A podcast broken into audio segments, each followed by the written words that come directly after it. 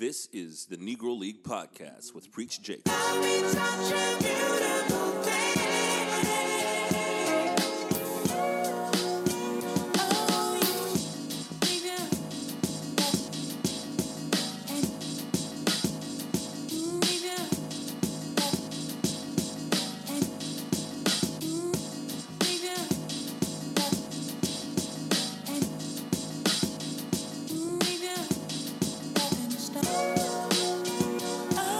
One, two, one, two, one, two.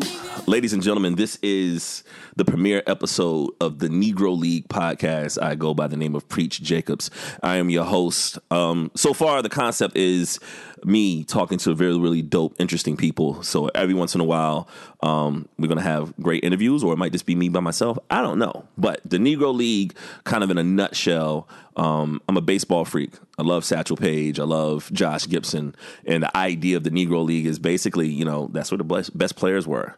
And it wasn't just great baseball, but it was great black economy. And it was very uh, a Marcus Garvey-ish ideal of, of having empowerment of your community. So the Negro League is kind of the best of the talent that we see out there. And that's me paying homage to the Negro League and the people that that make dope shit happen in the community with black and brown skin. Um This episode is called Black as Fuck for a couple of reasons. Um, on top of me being a musician and a journalist, for the people that don't know me, I'm doing a one-man show, which is titled Black as Fuck, that we're going to be doing here in Columbia, South Carolina at the Trusses Theater. And accompanied today or tonight, whenever y'all listening to this, we got my homie. You can say tonight if you're recording it at night. Okay, well, cool. They don't have to know that. Okay, well, you, you're messing me all up. Bakari Lebby. Yo, what's up? What's going on? Yo, my waveforms look mad low. Yo, you look mad low, but you know I can edit it, so hold yeah, on. Just, yo, fix it. Hey, I'm gonna fix it. I'm gonna fix it. Hold on. All right. No, just fix it in post. Oh, shit. This is your audacity. Yeah, we we getting off to a great start. Um, yeah, so so I guess this is kind of our way of of this is kind of like a. a dress rehearsal for the public to listen to, right? Where we're still in the process of, of getting a lot of the meat ready for the show, which is going to yeah. be May the twenty-seventh. And um, I guess the idea of something being black as fuck, it was something that I, I thought was really, really interesting, right? Like I'm a, I'm a boxing fan, and Jack Johnson was the first black heavyweight champion boxer. And he was six foot one or two, very brown skin, bald, gold teeth, used to fuck white holes, and and and, and, and he was fucking biography. Yeah, absolutely. I, I know everything about him. This is, I'm his fucking Wikipedia page. But the thing about it was, there was an article written about him after he had won the heavyweight championship, and they said that he was unforgivably black. And I always thought that I thought that term was was pretty profound, and and and the idea of black as fuck for me came for a few reasons. Where one. My grandmother had passed last year, and I realized there were so many stories that I wanted to hear from her, so much I wanted to learn, so much that now as I get older, you know, I think about things like marriage and kids and seeing how this Trump administration looks just like Jim Crow, and I would love to hear more things from her. So the idea of um, everybody has a right to tell their story made me really want to do this. And, and not just be a traditional hip-hop artist performing a song.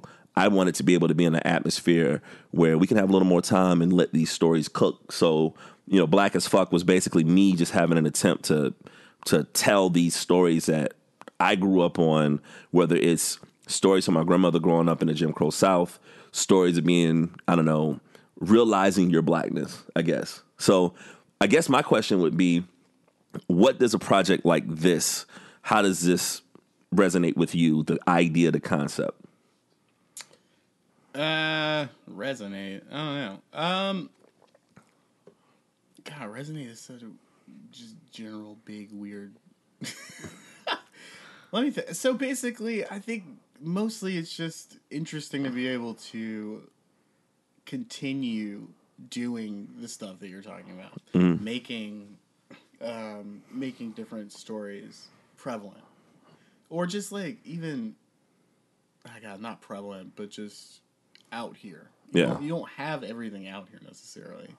Um, also, like the idea of intersectionality between genres as far as art forms are concerned. Because you're talking about taking hip-hop ideals mm-hmm. to what is not normally used for the stage. Nigga, hold on. What? It, your, your waves is mad low. Look at this shit, man. Look at this shit. You see this? Talk talk closer. There you go. I gotta get up in it. You ain't gotta get all up in it. See, you ain't gotta get all up in it. See, but look, look at it now. Okay, yeah, there we go. Use the boom. There this you go. Really. All right. So this is the Negro League podcast, and just like everything else, black. this is this is like the B E T Awards. See, yeah, right. This is the B E T Awards. See, okay, it's looking better now. And I ain't editing none of this shit, so you know we just want to have to get deal yo, with it. Hold on, nigga. Oh my god! Why gosh. Is this so hood? No, I got it. Okay, right. I was, all right. I was about to. All right, I was about to. Somebody doesn't. Apparently so. What, M Cs don't learn how to use mic stands? Nah, we don't, son. Apparently not. Yeah. Is that the old school way? Pretty much. Sounds about right. Oh, this is going off the rails. But um, but no, like like what does what does the idea of of the concept unforgivably black or black as fuck? What does that mean to you?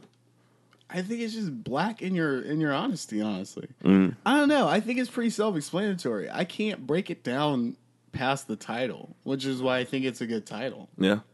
I mean, do you, you think... You can't get any more base than that's the base level. Do you think it's self-explanatory? Because I think a lot of people might... Black as fuck? But well, I say that to say that... How black is that shit? My, my thing is that I feel like, you know, it'd be interesting to see black people in America if you ask them what identifies you as black. It might it might be more difficult than we think.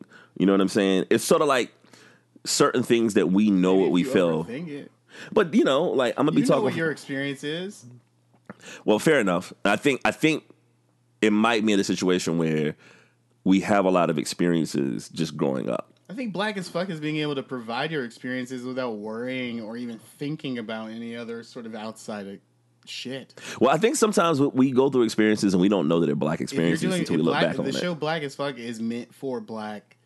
For a black audience from a black person. White people can be there, but it's not built to to cushion them or cater to them. I, I think maybe I that's... agree. You know what? I think I think you hit the nail on the head, right? Because I, I, I say hip hop in its best purest form, because that's that's me through and through as a hip hop artist. Mm. Hip hop works best when it's not searching the approval of white folks. Yes. You know what I'm saying? Like like like I was kind of perturbed that Kendrick wins the uh, the Pulitzer for Damn and not To Pimp a Butterfly, because To Pimp a Butterfly was a black as fuck album. You know what I'm saying? Like like it was it was it was somebody that was in a commercial realm saying to black America, "Hey, this is for you." And I think that that's really powerful nowadays. I mean, but is Damn not? I think Damn comparatively, I mean, you know, I think I think Kendrick still is that same person, but you can you tell. Yeah, I mean, absolutely. the, the the Richter scale instead of the Richter scale, but like, nah, like I think I think Kendrick on Damn, he kind of wanted to just rap his ass off. So there was like a lot more of him, you know, on D N A, just showing like the Rap Olympics and showing what he wanted to be able to do. Like, I'm just rappity, rappity, mm-hmm. rapping, as opposed to To Pimp a Butterfly was was extremely That's how social conscious. Damn. I read Damn as him proving that he could do a pop record. I think we already knew he could do a pop record, but I think he accidentally did pop mm. records. I think he did black shit that, that ended up being popular. This, I'm not talking about based on the music. I'm talking about based on the white people that I saw respond to it, right? Because it's like mm. when Damn came out, see, the white people was like, at, yeah, you caught up in that white gaze, baby. Oh, look. I wasn't even thinking about that. But, I was literally but, just thinking about him trying. I thought Damn was him going, I can do multiple styles of rap and pop, even though y'all do not, y'all may not know that I can, or you may know that I can, but I just want to show you that I can, and make it cohesive, and make it a, an art statement at the same time. I, I feel like he, he, I feel like he doesn't, I mean, put it like this, he's like the anti-hero, right? The album cover, this nigga is wearing a t-shirt and, and, and the braids from the nineties and shit. He got like the D'Angelo How Does It Feel braids with yeah, the nappy yeah. beard. So like, I don't think he really cares about the the pop aspect as much as he just want to make the record. I'm just saying, based on when To Pimp a Butterfly came out, the response of the people that I knew, black folks I knew, I would hear a lot, and I didn't hear a lot from white people. And then when Damn came out, it felt like white people were like, oh, wow, we can enjoy this one now. You know what I'm saying? Because Damn felt more inclusive than than To Pimp a Butterfly Generation did. Gap, baby. My age range loved To Pimp a Butterfly. I mean, we're the same, we're the same age, though. No, we're twenty, twenty fifteen, twenty fourteen, twenty fifteen. I was twenty-five then. twenty-four, twenty-five. What? Yeah. Get the fuck out of here. So The Pimp a Butterfly came out, and most mm-hmm. of my age range were these white kids that grew up being hipsters in college. Mm-hmm. So all of them, they're, oh yeah, we're into this neo jazz shit. This album's the best thing ever. Pitchfork gave it twenty-five point oh. Oh God. Like, people are losing it over it. I think that I felt like white people leaned into it because they felt like they were supposed to. Because they were like, it's super black, so we have to get it. Well, is it one of those things where... As far as Damn is concerned, I haven't really... cared as much as what white people, because I was like, it's it's it's poppier, so you're going to you're going to gravitate towards it because you appreciate black music because you're a human being. You're gonna get the poppier stuff. You're gonna get closer to because you listen to it more often. I mean, like I said, I think I think Kendrick. I don't think he's making it with that in mind. I, that's what I'm saying. I don't. I don't think. I think this is purely us responding to the art that he's putting out because he's put out. And like his last three projects, they incredibly are different from one another. You know what I'm saying? Like there's still kind of the, the strong undertone of him being, you know, very, very in tune with his blackness because all of a sudden he curated the Black Panther soundtrack as well. So mm. so there's not a there's not a there's not me saying that damn if it sounds more poppy that he's getting away from the blackness. I just I just think that I, I could feel like they get weirder. I think I think To Pimp a Butterfly was more emotionally taxing in a way that. Yes, Damn, I hear that. Yeah, I Remember think Butterfly is hard to re-listen to. And see, but I think it's harder to make, and so I think Damn was him kind of like, all right, let me just do something that's a little more lighthearted. Does, that does it matter? I think I think it does. I think I think you know why? I think because art is one of the few things historically that becomes the credit, not the credit, but it becomes the the report card. Of society at a time, right? Mm-hmm. Is that everything else could be skewed. Like, you you know, you can watch news footage from shit from years ago, but depending on what news station you watch, it might be skewed. Art is that thing that really tells you what's going on. So I think that it's interesting to hear music from the Obama administration to now. You know what I'm saying? Like, I, it's interesting to see, you know, what kind of hip-hop was coming out during the Reagan years. You know, N W A came out during the Reagan years. You know what I'm saying? Like, so a lot of that stuff kind of goes hand in hand. And I think it's interesting when we look at how certain things go, you can kind of look at what's going on, maybe politically, maybe social, economically, or whatever, and and, and kind of say, I I understand why this record came out now. You know what I mean? I feel like it started about ten years before I was born. There he goes. Like- Not being on the microphone again. I'm not fucking with you. I'll You're edit. Not gonna listen. First off, you See, have this pretty See, ass that? bitch mic over here, and you gave your guest this like doo doo ass. What is it? It's a short mic, man. Those oh, are the an S M fifty-eight. Yeah, it's on this shitty ass boom. What is this? Oh, gosh, you didn't even tighten. See, look at look at this. Look at this. Now, now there you go. Oh, yeah. See, there you go. Boom. Oh, yeah. uh, I don't even remember what we were talking about. See, you don't fuck me up. Oh, I'm sorry. Listen, you were talking about something about Kendrick. Mm. I don't want to be Kendrick heavy with this. With this, it's just I just thought he would be a, a good.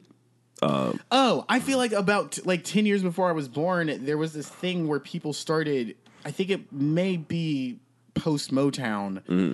the anger over getting everyone getting fucked over from that time period. Mm. Art art wise, I feel like a lot of black artists got fucked over financially. What, because of Motown?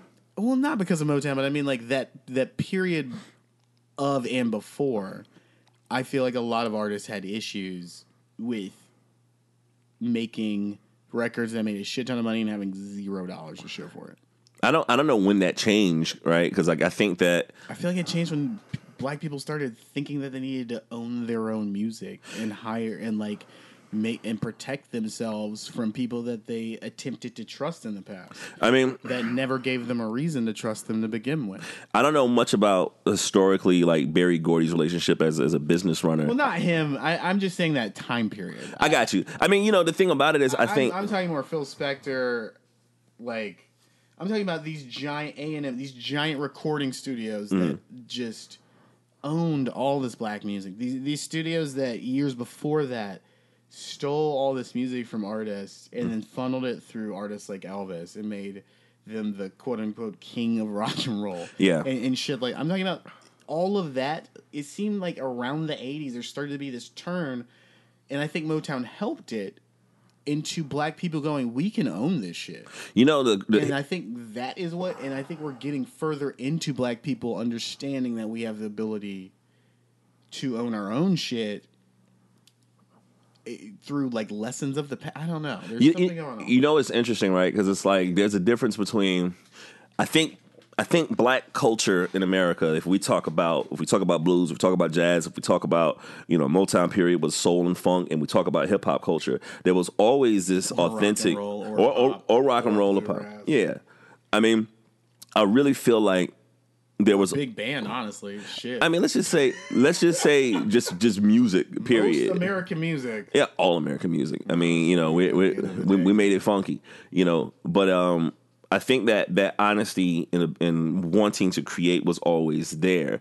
I think what always happened was it didn't feel valid until white America tapped into it. So it's like, you know, all these like great black visual artists, like the Basquiats of the world, we have to wait for, you know, uh, uh, what's the guy's name?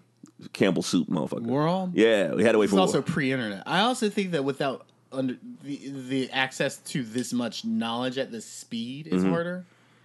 Just think about the fact that Afropunk exists right now. Yeah. yeah. Can you imagine growing up if we had an Afropunk?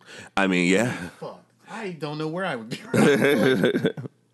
It almost makes me mad. Like, I'm almost like, if I had an Afropunk as a kid, shit, I don't know. We we would, I don't think either of us would be right here. No, I don't think so. you, you know you know what it is, is that we've always had these things inside of us that we felt we felt weird about, right? It's like, you know, I can like to Without listen information, to... information, it's easier to hide that yeah. shit. Yeah. And I think and I think that what's happening now, and maybe this is kind of turning back, going back full circle with the black as fuck idea, yeah. is that I think the most important thing is black people are in control of telling their own stories. And I don't think that was something that we had control over. Even We're even the something most in control of it that we've ever been. Absolutely. Like even even something where the James Brown movie that came out, ironically enough, which was played by Chadwick. Chadwick, right? He played all the black people. But it's like, I really didn't like the James Brown movie, and and, and it's a bad film. And it was and it was ran and owned by um what's my man's name um from T. Rolling Taylor Stones um um who, who the, the the the Rolling Stone guy. Oh, uh, Mick Jagger. Yeah, Mick Jagger produced the film. Yeah, he had the rights. He had the rights to the James Brown story. Right. Mick Jagger has the rights to the James Brown story. Like, how how fucking crazy did that sound? Even as much as I love Don Cheadle, yeah, I was really disappointed with Miles Ahead. With Miles Ahead. I mean, I look at look at my house. It. Like, I got nothing but Miles posters in here, and he hit a wall where the studio was basically like, the crazy thing about Miles Ahead that just drove me fucking crazy. If you ever read Miles' autobiography, that motherfucker had the most interesting life you could possibly imagine. So to I love your old head sit. God, I love yo, you. See, the old y'all should, y'all should see this shit right now. Hold on, nigga. Hold on, nigga. Oh, nigga. Y'all should see this shit, right? Like, this is, yo, this Get this into is, it right, yeah. Yo, about to. Teach these devils king. But nah, like, Miles had the most interesting story you can possibly imagine, where you don't have to make shit up. And so what killed me about Miles Ahead, it was this fictional story, and he had to write this white character in there. And, and Don Cheadle even said that the studio wouldn't give him the money unless he put a white actor in it to sell the movie. And I'm like, what the fuck are we talking about? You know what I'm saying? And so, and so like, you know, I'm, even though I'm kind of Wakanda'd out, which I kind of said in this Kanye article, I do love the idea of when you look at Ryan Coogler, who everything about this nigga should say that he shouldn't have his hands on a oh, yeah. on a Marvel film project. Black Panther is maybe the least cool thing about the fact that the film Black Panther exists. Yeah, you know, Coogler. There's so many Coogler cooler things about the fact that that movie is out. Yo, and so it's it's kind of proof of like, here's what that happens. A black director. Yo, that come on, a motherfucking movie and, that and, beat fucking Titanic. Like, and he oh, wrote it. So, oh my god, I can't even use that. There. I'm gonna be I'm gonna be honest. I'm gonna be honest with you, right? There's so many dope sh- things about it. I'm gonna be honest with you, right? I've been pitching the idea. I pitched the idea of Black as Fuck to the theater a while ago, back in December. Because I'm like, hey, guys, you know, let's try to do some black shit at the theater, blah, blah, blah, blah, blah. I'm not throwing them under the bus by saying this, but they're not going to listen anyway, so fuck them. But, um, nah, it was just... I pitched I love it. I pitched this idea to them a while ago, and it kind of, like, it didn't happen. And then I think post-Black Panther, when we brought it back up, they were on it. And I kind of felt like, because of Black Panther... The idea. Did you just snort, nigga? Thanks, Ryan. Yeah, I did. But because of Black Panther, Ryan, because of Black Panther, it gave them the the I think the willingness to let this show happen. Well, maybe I, I think that the last few years have shown that white people are realizing that that long that long fake adage that black media does not make money. Yeah. Is not true. It's like white people love black culture, but they would prefer white people doing it. Which is weird because when H B O gave Issa Rae Insecure, I remember everybody was like, whoa, let's see how long this lasts. And I was like, hopefully for a while because I bet it'll be good. And then it was. And then white people were like, oh my God, have you heard of like Insecure? Right. I'm like, so, yeah. Similarly, I got a question. I got a question for you. I didn't watch the Spike Lee's She's Gotta Have It series. I have not seen it yet. I felt weird about it. Like the little I fell out with Spike after I watched uh, Chirac. Oh, Chirac, okay, yeah, yeah. Like Spike, Chirac. But I, I saw Chirac so and I went. I kind of was like, "Fuck you, dog." It was, it was, it was really Which bad. Makes me feel bad because as a child, I wrote one of the first papers I wrote in middle school about a black person that was allowed to write about a black person that wasn't designated that way. Yeah. Was Spike Lee. Yeah. I, and yeah. And I, and I like read about it, and my parents told me which ones I was not allowed to watch. Like I couldn't watch Crookers. Uh, uh, Crooklyn? Crook, no, Clockers. Clockers, yeah, I watched yeah, yeah. Crook, uh, Crooklyn. I couldn't watch Clockers, a couple other ones. But I was just thoroughly interested to see that the, this black person got there. I have a random story about Clockers that I'm going to get to my But at Spike the time, point. There weren't a lot of... That was the black director well, for see, us. Like I was like... That was it. That was the only black director that I had known about. I mean, we know that, and I think Spike knew that for many years, and I think he really got really, really complacent with that. But oh, he definitely did. So here's my thing with the Spike shit about... Fucking with Reggie Miller. Oh, God. Fucking with no beige boy. Yo, you know what, though? He was the reason Reggie Miller hit them shots same way. That shit was hilarious. Yo, nine points in like three seconds, something like that. I can't remember what it's like. But that's why, um, that's why the Raptors got swept, because Drake kept talking shit. You know what I'm saying? like, like Drake, just shut up. Like don't don't give these motherfuckers any motivation. I digress. Drake. But but but what I'm saying about Spike, which I tried to watch the first episode because I have a I have a uh, my homegirl's in Chicago. She texts me. She says, "Yo, have you seen She's Gotta Have It?" I said, "Nah." She says, "I don't like it. I feel weird. Watch it and see." She's like, "Watch the first episode and tell me if you feel what I feel." And I didn't like the writing of it, but it felt awkward, right? Because yeah. It felt like. Spike, did he write it? That's the point that I'm saying. Spike felt really out of place. He felt he's like a sixty-year-old black guy that's like, I want to speak on behalf of a young black woman. And he seemed very tone deaf with a lot he of it. He felt fine doing it in Chirac. That was just awful. And like what, what killed me about it was that they tried to they that tried to run my this, whole goddamn feeling. They tried to run the narrative. Oh, you know, it's based on this play and y'all niggas. Oh, Estrada? It yeah, it's like, dude, it had no, it, even the way that it was so based on Estrada didn't make me fuck. Oh, it was my so God. Bad. Um, ladies and gentlemen, if you guys are listening, if you thank want, you to the University of South Carolina for teaching me classic literature. That's the only thing I can thank you guys for. Because uh, low key, your theater teachers were trash, except for Victor Holtkamp. Shout out you. You're uh, lit. We're gonna, okay, I was about to say, don't be dissing motherfuckers. I got to no, block their names let, out. No, leave all of that in. Um, I don't give a fuck. Ladies and gentlemen, um, if you guys are listening and you're in Columbia, South Carolina way, um, you can buy tickets to the Black as Fuck show by going to the page bit.ly slash Black A F show. When you're going to see this link on SoundCloud, this link is going to be in there too. Please get the ticket so we can sell this bitch out, because I don't want to go through this whole thing convincing this theater to let this black ass show happen, and then thirty of y'all motherfuckers show up and they're going to be like, see? We told you. So please, please, black folk, that's please not show up. Never mind. I mean... There was some stuff that I talked about on here. If you speak it, if you believe it, you feel me? Oh my gosh, that was the the, the was, secret. Yeah, the secret. Like like I don't know Dave Chappelle true. Had like a funny joke about that, and he's just like, I read The Secret, and he's like, word, that's what you tried to say, just envision it. He said, you're going to go to a third world country and go to a starving kid and say, well, the reason you're hungry is that you haven't visualized a roast beef sandwich, you know? So it's like, God. so it's like, I think it can't just be that. Like, I think that's, I, well, no, I mean, I, people speak in extremes, but Well, here's what I hate, right? It can't actually be that way. Here's what I hate. When Trump got elected, um, I go to work, and there's a white guy at my job, and he tries to do that whole speech of, you could tell who voted for who by the response, right? Because when I get to work, all the black people, we crying. Like, like we hugging each other in the, in the, in, in the kitchen. And everybody nobody, was high-fiving and like... They wasn't high-fiving. Here's what they did. The white folks The white folks did this shit. They were just like, well, you know, it ah, really doesn't matter who's in the White House. I mean, what you got to do is pull yourself up it's by the bootstraps. Yeah, pull yourself up by your bootstraps and work hard. And I'm like, nigga, you voted for Trump. I heard nobody say any of that shit. you, that's why I'm leaving this job I'm at now. Bitches. But I was nah, actually like, around a bunch of white women who were crying. I was at a party. Because you be hanging around cool white folks. You be hanging around. You hang around. You hang around the white people. You you hang around the white people. I don't want people. you to delete the South Carolina comment, but you, I want you to delete that. that. You be hanging around the white people that if somebody says something racist, they'll be ready to fight before you were ready to fight. Like, they'd be you more gangster. I'm telling you. They want to prove. Because I don't put up with no bullshit, I think. And I get rid of the ones that are full of bullshit. Like, I'm like, go away. I don't want you. Oh, my gosh. Um, but then I get beef, you know? You always, yo, you always. And that's stop. life, though. You know what? As they say in the Bronx, you know, what's life without a little fucking beef? Vegetarian. I don't Terrible. know. Terrible. I don't think anybody in the Bronx is a vegetarian. No, no. No, you can't you They're can't like, be. What the fuck is a vegan? Yeah, it's like, what is this? What is this? Like, you give them like vegan food. It's like, what do you get at the deli? like like my pit bull don't even eat vegan. What the fuck?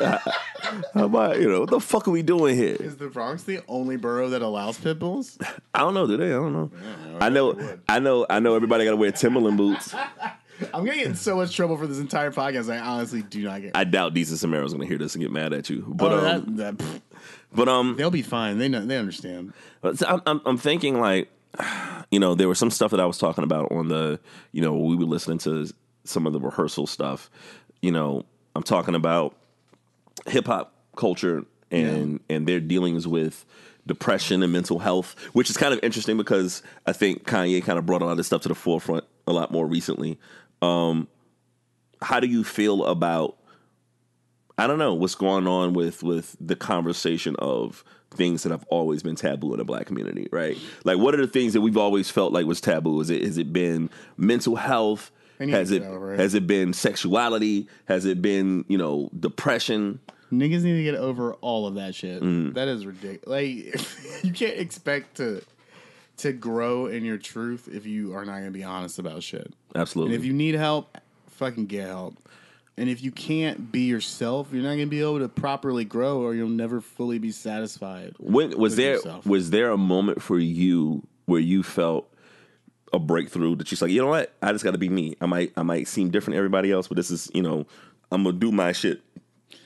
Uh, I was like fifteen or sixteen, and I started like chipping away at it. From I don't think it's as easy as like this giant egg crack. I think it's yeah. like that annoying like hard boiled egg crack. Yeah, you gotta really. I mean, that makes that makes sense. Like, it was it takes a long time. I, I don't really think I'm still all the way there. I think I'm a lot closer.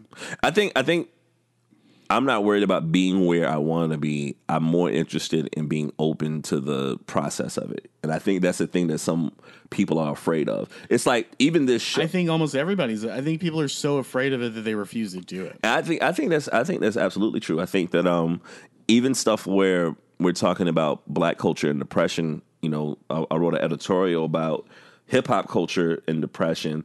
But as I think about it more, it comes from my family too. And there was a story that I told in the editorial where, you know, my sister's special needs, and that's something else that I wanted to talk about on the show as well.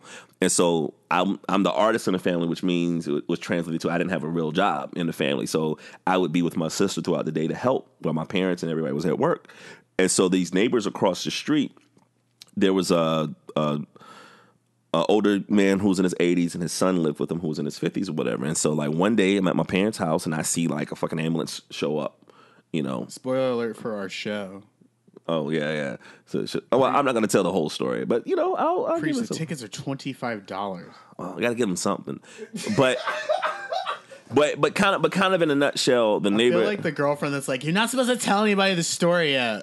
Well, I got plenty of dope shit, man. But but I'm saying that I, I'm just kidding. I Go feel ahead. like I, I feel like kind of in a nutshell, the neighbor across the street like killed himself, and it led to this very very heated discussion with my mother and I, where she was just like, oh, how can somebody, you know, just let it get to that point? And she's just like, well, if you you ever felt like doing that? And I'm like, yes, you know, and it created this whole thing with my family, which made me realize that, oh shit, you know, hip hop culture and depression isn't the only taboo.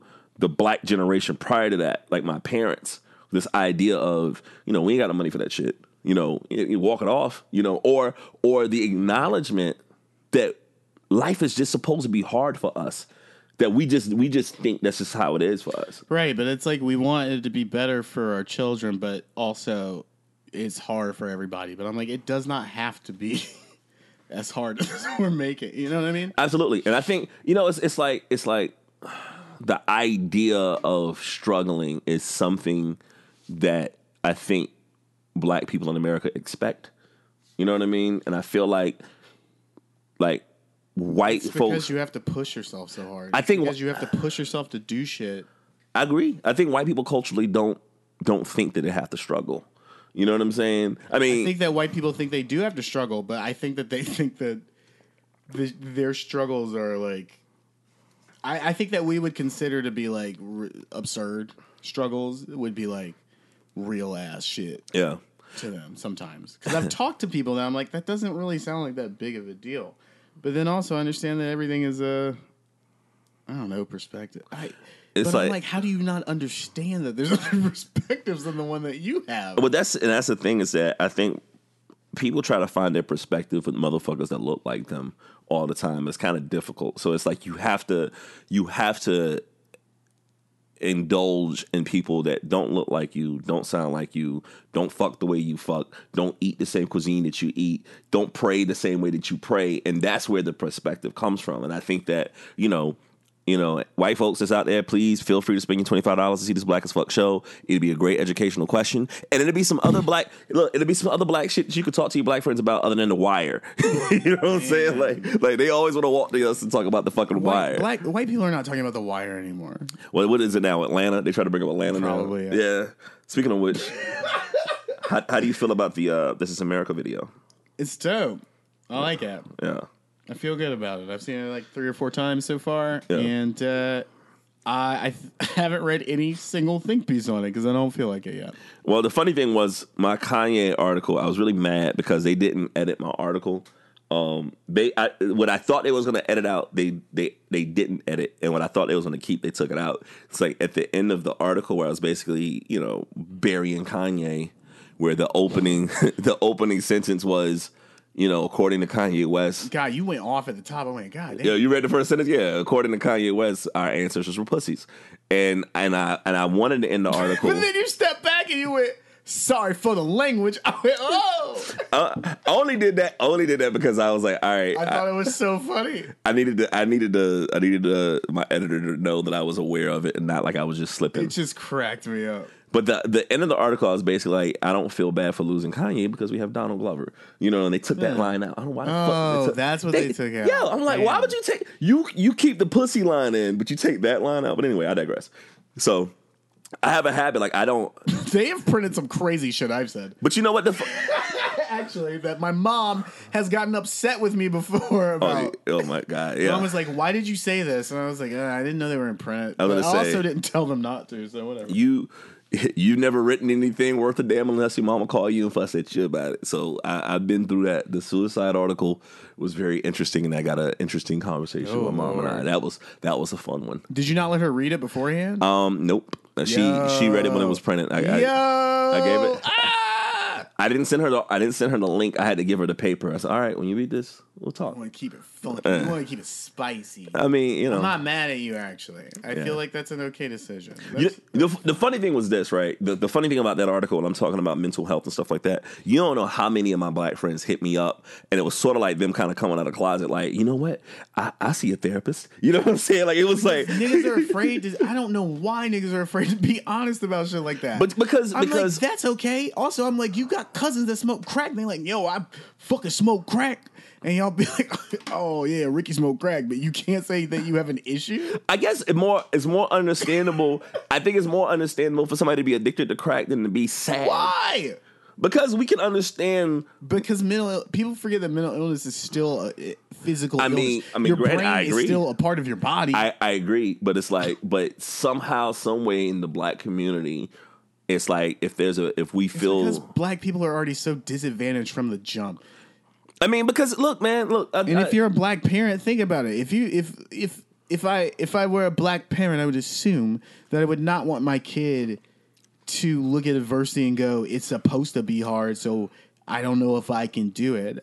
Well, but I do want them to think maybe it's supposed to be hard, but I know that, and I can surmount that. And I don't. I think that maybe that's what we could change to, instead of like, if you think it's not hard, you're weak.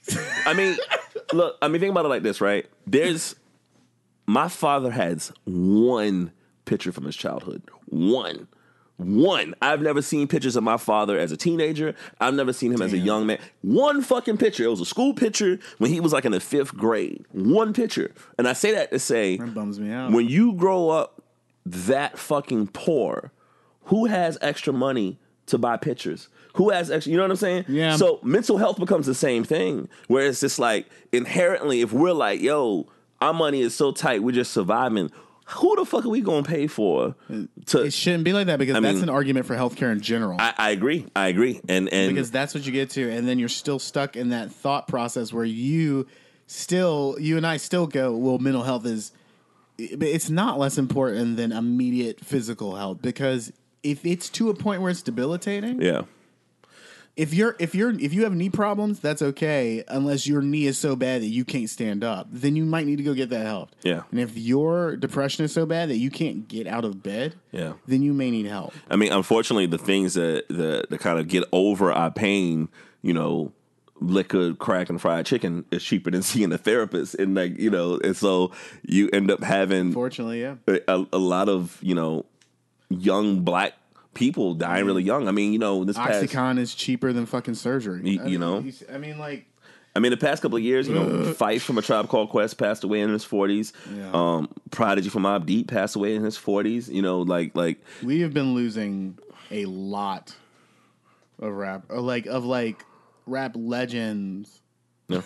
And my grandmother, and listen, and my grandmother, you know, lived to, to be ninety. Like there was, in and, and her mom lived to be in her nineties. So it's just like for for as much advancement that we have with health and technology and shit like that, you know, there's previous generations that are that are living better than us, you know, physically and financially. Like I think this is the the newest, this latest generation is the first generation where we're not doing better than our parents financially. You know, it's like this generation is more educated than the previous generation, but we still are broke as fuck. You know what I'm saying? Like when my dad was my age, I don't know what he that had says three about kids. This generation, though. I don't. I mean, I don't know. I don't know either. This is just me, kind of. You know, I, I think. One of the things I wanted to be able to do with this with this show is that I'm not professing that I have answers to a lot of this stuff. I we think, also didn't really get to enter the workforce, if you think about it. I mean, yeah.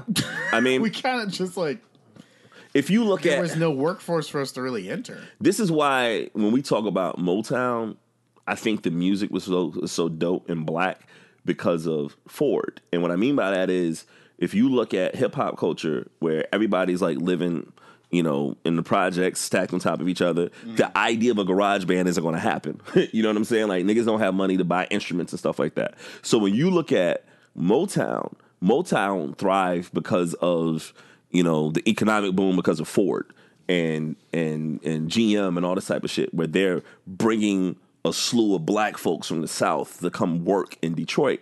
And so for there to be a musical hub out of Detroit makes sense, because when you move up to like the middle class or go to the suburbs, you have a house, you have a garage, you have money where, hey, son, you want a set of drums? Hey, son, you want to buy a bass? And I think all of that kind of plays in together. So it's mm-hmm. just like, you know, our, our artistic health is required on us being able to have employment as well, you know? Yeah. So I mean, I'm also, re- I also realize I'm lucky enough to have parents that could afford to buy me a guitar and give me guitar lessons. And we're absolutely, we're absolutely lucky. You know, we're absolutely lucky. Like, you know, my mom will be wondering, like, you know, did we do, did we do a good job? Like, mom, y- y'all did a great job. You did a wonderful job. You know, I got to kind of take it from here, though. You know what I mean? It's like, it's, it's, it's my parents made sure that our ch- our childhood was better than theirs, but also what I have that they didn't have is the information age of, I'm more aware than they were you know, growing right. up. So then there's, there's that responsibility. Absolutely. That responsibility of uh, of James Baldwin saying being,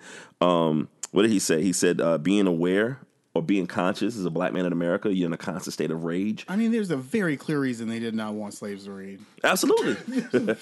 Absolutely. Very, very clear reason they did not want them to, to know how to access but, information. But but but more so than that, more than us wanting to us be able to read, they didn't want us documenting our stories. Right. It's it's if you if you have the ability to access information and record information. Absolutely. Yep. Yep. It's like, we still record infor- and the funny thing is they still recorded information because we know that slavery existed and we know about it. But you know, because they were able to pass and they could pass things down. But you know what Alex you Haley was able to figure out what you but what you didn't know what you didn't know about slavery though, it was a choice. Oh, man. For Yeezy. Yeah, it was a choice, nigga. Yeah. I mean, maybe for Yeezy it was a choice. I no. don't know. Oh, God bless him, man. I, I, like, I don't know how I feel about this guy. I just think that black folks, we need to let these motherfuckers go when they go to that point. So it's just like, we don't need to. I mean, I think it's kind of funny where it's I basically. Think he needs the people that are close to him to help him. But I don't think they're. I can't help him. I don't think they're capable of helping him. I don't think. I don't think. I don't know who is, but I don't have any help for him. I mean, I don't. I don't have anything for him. I mean, there's man. nothing I can do for Kanye West. One thing that drove me crazy about everybody that was calling him out, even his like friends, like when John Legend hits him up, or even when Van called him out, they always had to inter- interject that because you're a genius, and because you know you're blah blah blah blah. It's like, nigga, if my brother goes off the deep end on some dumb shit. I'm not gonna I'm not gonna stroke his ego in the middle of me cussing him out. And I think that one of the worst things that could have happened to Kanye was he had um, positive, negative reinforcement, right? Yeah, so, why can't you honestly critique people that you care about? Well, see, my thing is what happened with Kanye is this, is that he's impervious to it now because when he first came out, the reality of it was, you know, Rockefeller didn't want to sign him as, as an artist. My, I have the I have the same theory about you, you, Kanye. You know what I'm saying? That they, you can't. I have it. It's called my Kanye can't tell me nothing theory. Absolutely, I, because I, y'all were fair. wrong. None of y'all niggas wanted to sign me. None of y'all niggas believed in me. And look what I became. So when y'all telling me I'm wrong again, I'm just gonna be like, nigga, y'all was wrong last time. Why am I gonna listen to you? He's still on it, and, and see, like, he doubles down on that shit. You know, so. It's sort of like what happened. He goes through these meltdowns, but he acts like they're not a part of that narrative. Yeah, because he thinks because he thinks that whatever fuels my artistic my artistic ability is necessary. Talent is all you need. He's like, talent is it, and I'm like, that's not the end all be all. There's a lot of motherfuckers that are talented and gross. I mean, or talented and don't even get. To their potential. Like I, we, we... I have a question for you, and this is something that I thought about, right? Is that if I look at um, my parents, when they were growing up, the people they looked up to, they probably looked up to a Martin Luther King, they looked up to a Malcolm, they looked up, what's going on? All right, making sure. You scare me. But like my parents, you know, they looked up to, to the Martin Luther Kings, they looked up to the Malcolms, they looked up to the Panther Party, they might have looked up to a Bobby Kennedy. I don't think my mom... Bobby! I don't think my mom and dad spoke about musicians as people they looked up to. They looked up to like civil rights leaders, and they th- looked up to people in the political fray that was trying to help. Think about their parents. Say again? Think about their parents. I don't know who they looked up to. I mean, they yeah, probably but, looked up to preachers, you know. You, I was going to say, if you think about it, their parents would have been around that time where like gospel even was something where people were like, what? The, yeah. Why, watch what you're doing over there. Well, that, well, well, this is the que- but this is the question that I have. Do you think... that this is kind of a should be a was a referendum on how we look at how we um, look at musicians as as as role models that that should kids be looking at? I mean, I know we had Obama, I think we should. But should we look at like Kamala Harris um, in a way that needs to be upheld more than a rapper? Role models are role models. They're not gods. Like role models are human beings. People keep forgetting this. People role models are still people. I, I think that you're allowed to choose who you look up to and for which reasons you do. Mm-hmm. But there's nothing wrong with tempering your understanding of who somebody is. Yeah. And I don't think that there's anything wrong with going, Kanye West is great at producing music. He knows how to do that. Mm-hmm. I don't know that he's great at at making social social yeah. conversation or commentary. Yeah. I don't think that he is. I don't think that he's good with navigating a room necessarily in a tasteful manner. But I think that he is good at being blatantly and brashly honest. Well, I now, guess I don't know that I uh, I don't agree with a lot of the shit that he says and has said. Well, you know what? I feel like I always tell people honesty and truth aren't synonymous, right? Because you can have They're a redneck, you can have a redneck that's like, you know what, goddamn coons, the brains I'm, are small. I'm, you know, low key, I'm like, I appreciate you being honest. Yeah, but but you know, it, it, people can hide behind. Well, I was just being honest, but like, nigga, it's not true. And I think that I think that it's like. You got to look at what you're being honest about. You know what I mean? Like, if a motherfucker is just like, you know, honestly, if R. Kelly is like, honestly, I like thirteen-year-old girls, you're not going to get a pat on the back for being honest. No, you know what I'm saying? You still sell a million records. Still a piece of shit. Absolutely. At the very least, I go, well, at least you know you, at least you're acknowledging that you know you're a piece of shit, and maybe well, now you can grow from that. Here's my question. I don't know if you can grow from that if you don't acknowledge that shit, though. Here's my question. Why? I think I have a, I have an idea, but why is it taking so long for R. Kelly to get booted out during the Me Too movement? Uh, because he's black? What are you talking about? That's that's the answer. Is it is it because he's black? Yes. Is is it because he's black, or is it because his victims no, are black women? Because he because both. Yeah. Because both, to be completely honest. Now here's how it goes. A, because he's black. Mm. B, because his victims are black women. Mm. Now the last ones we're gonna hear are like white dudes that have black female victims. Yeah. And because the way the media still does things, it's still under that guise of of the white gaze, which is uh, th- gross, and uh, and also under the gaze of misogyny. But uh, I think that the issue is that black people don't want to lose any of our heroes, which is fair. Which is weird. It's like it's fair that we don't want to lose our heroes because we don't have many. But when our people are wrong, they they fucking wrong, dog. That, that's a I I, like, I think wrong. I think.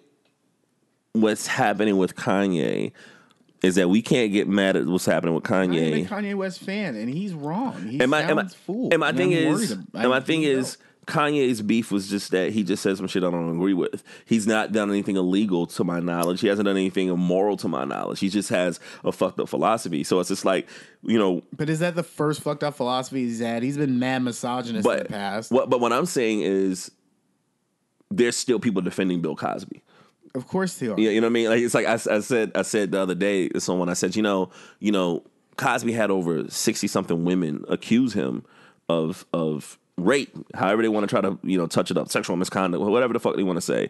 And I'm like, over sixty-something women, sixty-five women. I said, if you went out of town to go to a restaurant and you wanted to look on Yelp to see if you wanted to go there, if sixty-five people said this restaurant got roaches, you're going to be like, yo, I'm not going to this restaurant because sixty-five motherfuckers said this yo, place got roaches. And I saw one roach at a place. Yo, we got the fuck up. But what I'm saying is, if you go to a restaurant I, and see sixty-five Yelp reviews that this place got roaches, you're not going. But when it comes to sixty-five women saying this motherfucker raped me, we're like, eh, need more information.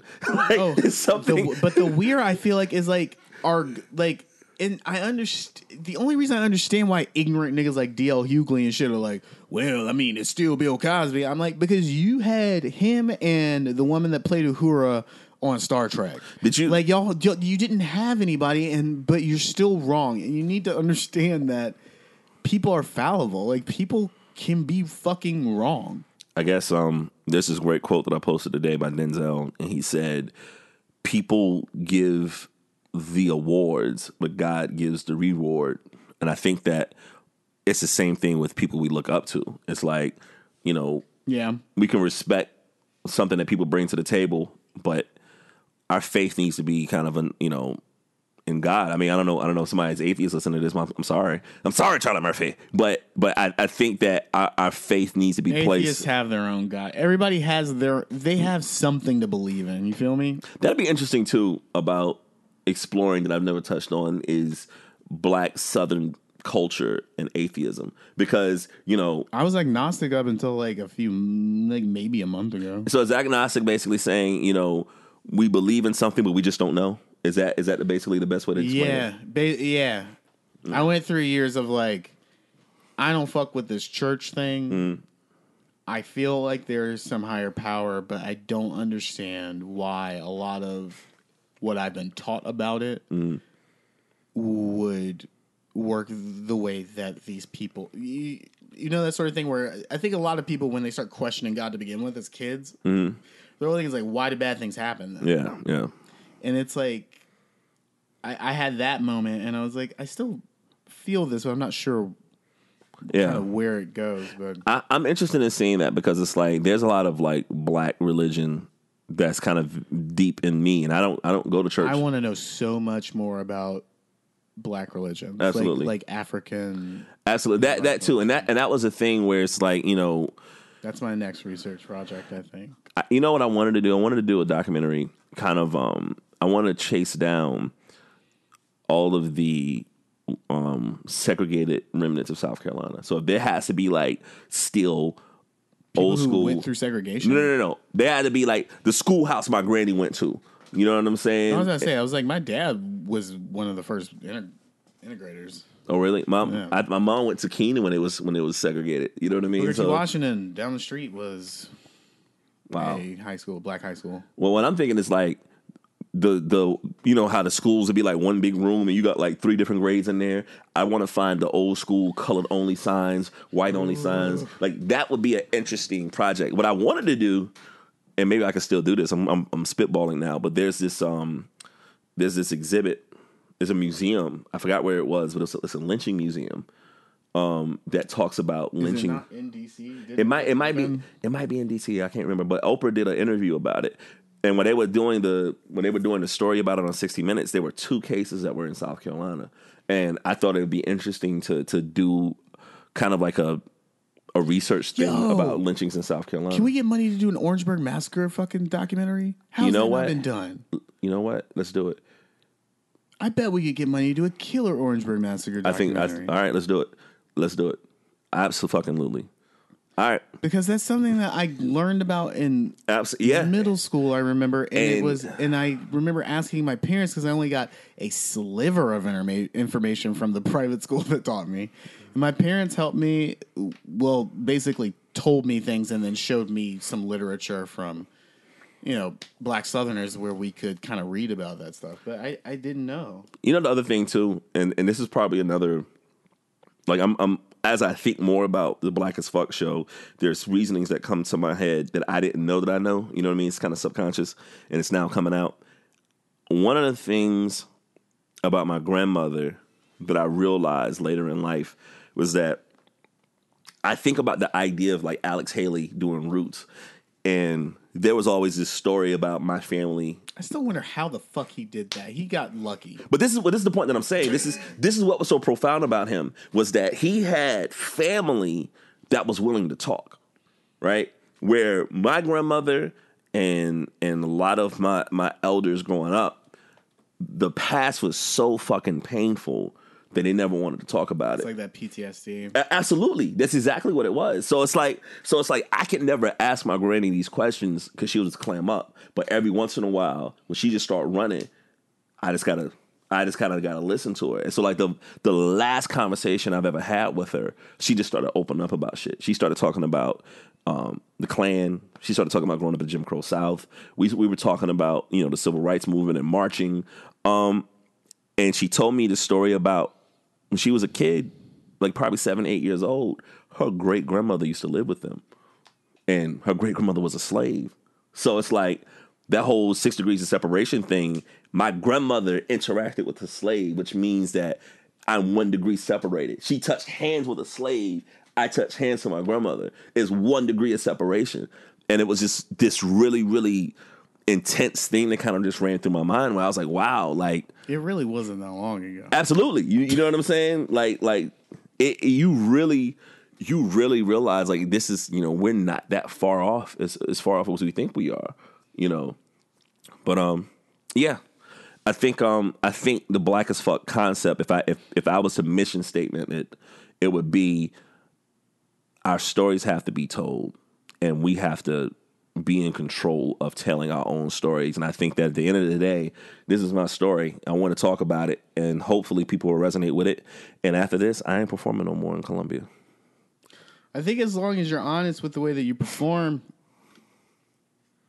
and uh, obviously attractive, Oh, you'll, you'll get that, it across. I was saying, if I'm attractive. I'm not talking about you. I'm talking the show. Oh, about to say, I was like, if you got to depend on me looking attractive, man, we fucked up. Nah, listen, we well, fucked up. And get you to a barber. Yeah, I mean, I went. You know, I'm, I'm like a week out, but mm. I got I got my next barber appointment. You Bro, know, you look like uh, Granddad in the Boondocks. Oh like my younger, god, when he was younger. When he was younger. Yeah, when he was younger. Granddad Freeman. Oh my god. Robert Freeman. Robert. Yeah. Robert Freeman. Robert bitches Freeman. Oh man. We gonna call you Mo bitches Granddad. I have to listen, I was I was I went to see Constance at Trusses and a couple white women told me they're very excited about this show. Really? Yeah. I'm excited We're about stoked. That. The whites are lit. You know, you know how I want to. It's going down. You know how I want to open the show up is that you know I, I want to go into a song and whatever, and I just want to look at the crowd and be like, "Y'all motherfuckers paid twenty-five dollars to see me." Damn, you know what I mean? It's like, yo, white folks, thank you. You know, y'all spent twenty-five dollars oh, don't to see worry. Me. One of our recurring bits is going to be twenty-five dollars is going to flash on the screen on a kid. Yo, right, yo, in green. It's yo. gonna. There's very few colors in this show. Yo, and. Is, and very, And as we talk about the twenty-five dollars, we want to shout out to the Auntie Karen Foundation because yeah. they are going to get fifteen percent of our proceeds because I think from now on, I think I want to set a precedent with myself is that from now on when I do events, I want to um, put money towards black I'm folks. Not used to getting paid for doing events. Now, I'm, I mean, used to, I'm used to doing events with all of my money being look, spent on the event and then going to charity. So now I'm I mean, like, yeah, let's let's make money and give money to charity. That's a I great mean, let, I mean, let's let's be honest, man. It's it's like, well, I'm too old for that shit now. I think I think a lot of I can't do that anymore. I, I have to make something. I think what we have to do is train people how they need to treat us because I don't think we need to train people into not. Trick it not into into not fucking not paying us our money. I, I mean that. I mean, and, and you know, and you know, and it was and it was. And we had that conversation about how much should we charge, and I'm thinking, is this too little? Is this too high? And and and I think that you know, the integrity that we put in it. There, there's so much money that we spend on dumb shit all the time that I'm basically like, look, man, I want this to be in the atmosphere at a theater. I want this to kind of give the gravitas it deserves, and I feel like the story I want to tell deserve this type of medium. And so I'm excited about it. I'm excited because I'm terrified. And it's like, I think that's when true yeah, you art. You better be terrified. Yeah. You're about to get into it. It's Man, look, true, true art has to have a level of, of terror. That's make you cry next week. I mean, shit, I done shit doing the B-roll shit when I'm recording this stuff. That's why I ain't what you hear when I was recording. Like, oh, I thought you were acting. Nigga, no, that shit, dog. I'm like, I'm like, so yo, twenty-five. If y'all want to see a nigga cry, if y'all want to see a light skinned nigga cry, I was listening to that shit in headphones. I was like, damn, this shit raw. Dog, I'm dog, that shit, dog. That shit. I was like critiquing it. I felt weird. I was like, uh, this nigga going through it. I don't know if I should. He was like. Your, your, your, note, your notes stop being a bitch. And I was like, if you gonna cry, just like breathe a little bit more beforehand. We need to get a good. You should be like your, your note. Be like, I don't believe it. You have to. Your acting uh, was uh, terrible. Uh, yeah. Uh, uh, uh, uh, yeah. Yeah. There we go. Nah, I gotta talk through the cry. Yeah. So who's? I'm sorry, niggas. Intermission. Everybody's like, this is the weirdest show I've ever seen. Yo. I want to say that story for last because I don't want to. That's one of my favorite jokes about any show I direct. I always claim that something absurd is going to happen during it, and yeah. then everybody's like, "What the fuck is going on during this show?" Man, look. um, so I don't know when we're putting this out. I might just put this bitch out tomorrow and just say, "Fuck it, do it." I don't care. All right. Well, I mean, it's not about. Uh, shout out to the University of South Carolina Theater and Dance Department. You know what it is. This nigga. Um. Once again, this is the Black as Fuck episode. This is uh, the first episode of the Negro League podcast. Um, I'm going to be honest. I don't know what this podcast is going to be, but I want you guys to be there to share it with us. If anything, it's going to be honest conversation. So whatever whatever it turns out to be, just know that it's what I feel. It's what I think. And hopefully people... Huh? Did you give a link? Uh, for the what? The, the show.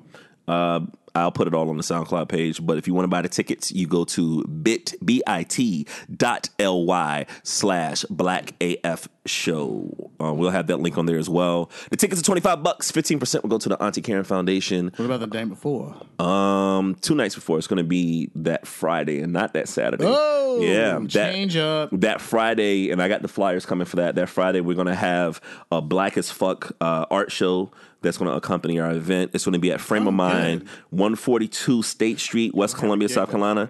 Um, it's going to be really, really dope. We're going to have nothing but black and brown artists um, kind of interpreting what we're doing for this show. And we're going to have what we call a talk black instead of a talk back with me and this young man here talking about this show. And people get what? to ask us questions. A talk black. Yeah, a talk black. And it's going to be really, really dope. That's going to be free. That's going to be Friday, May the twenty-fifth.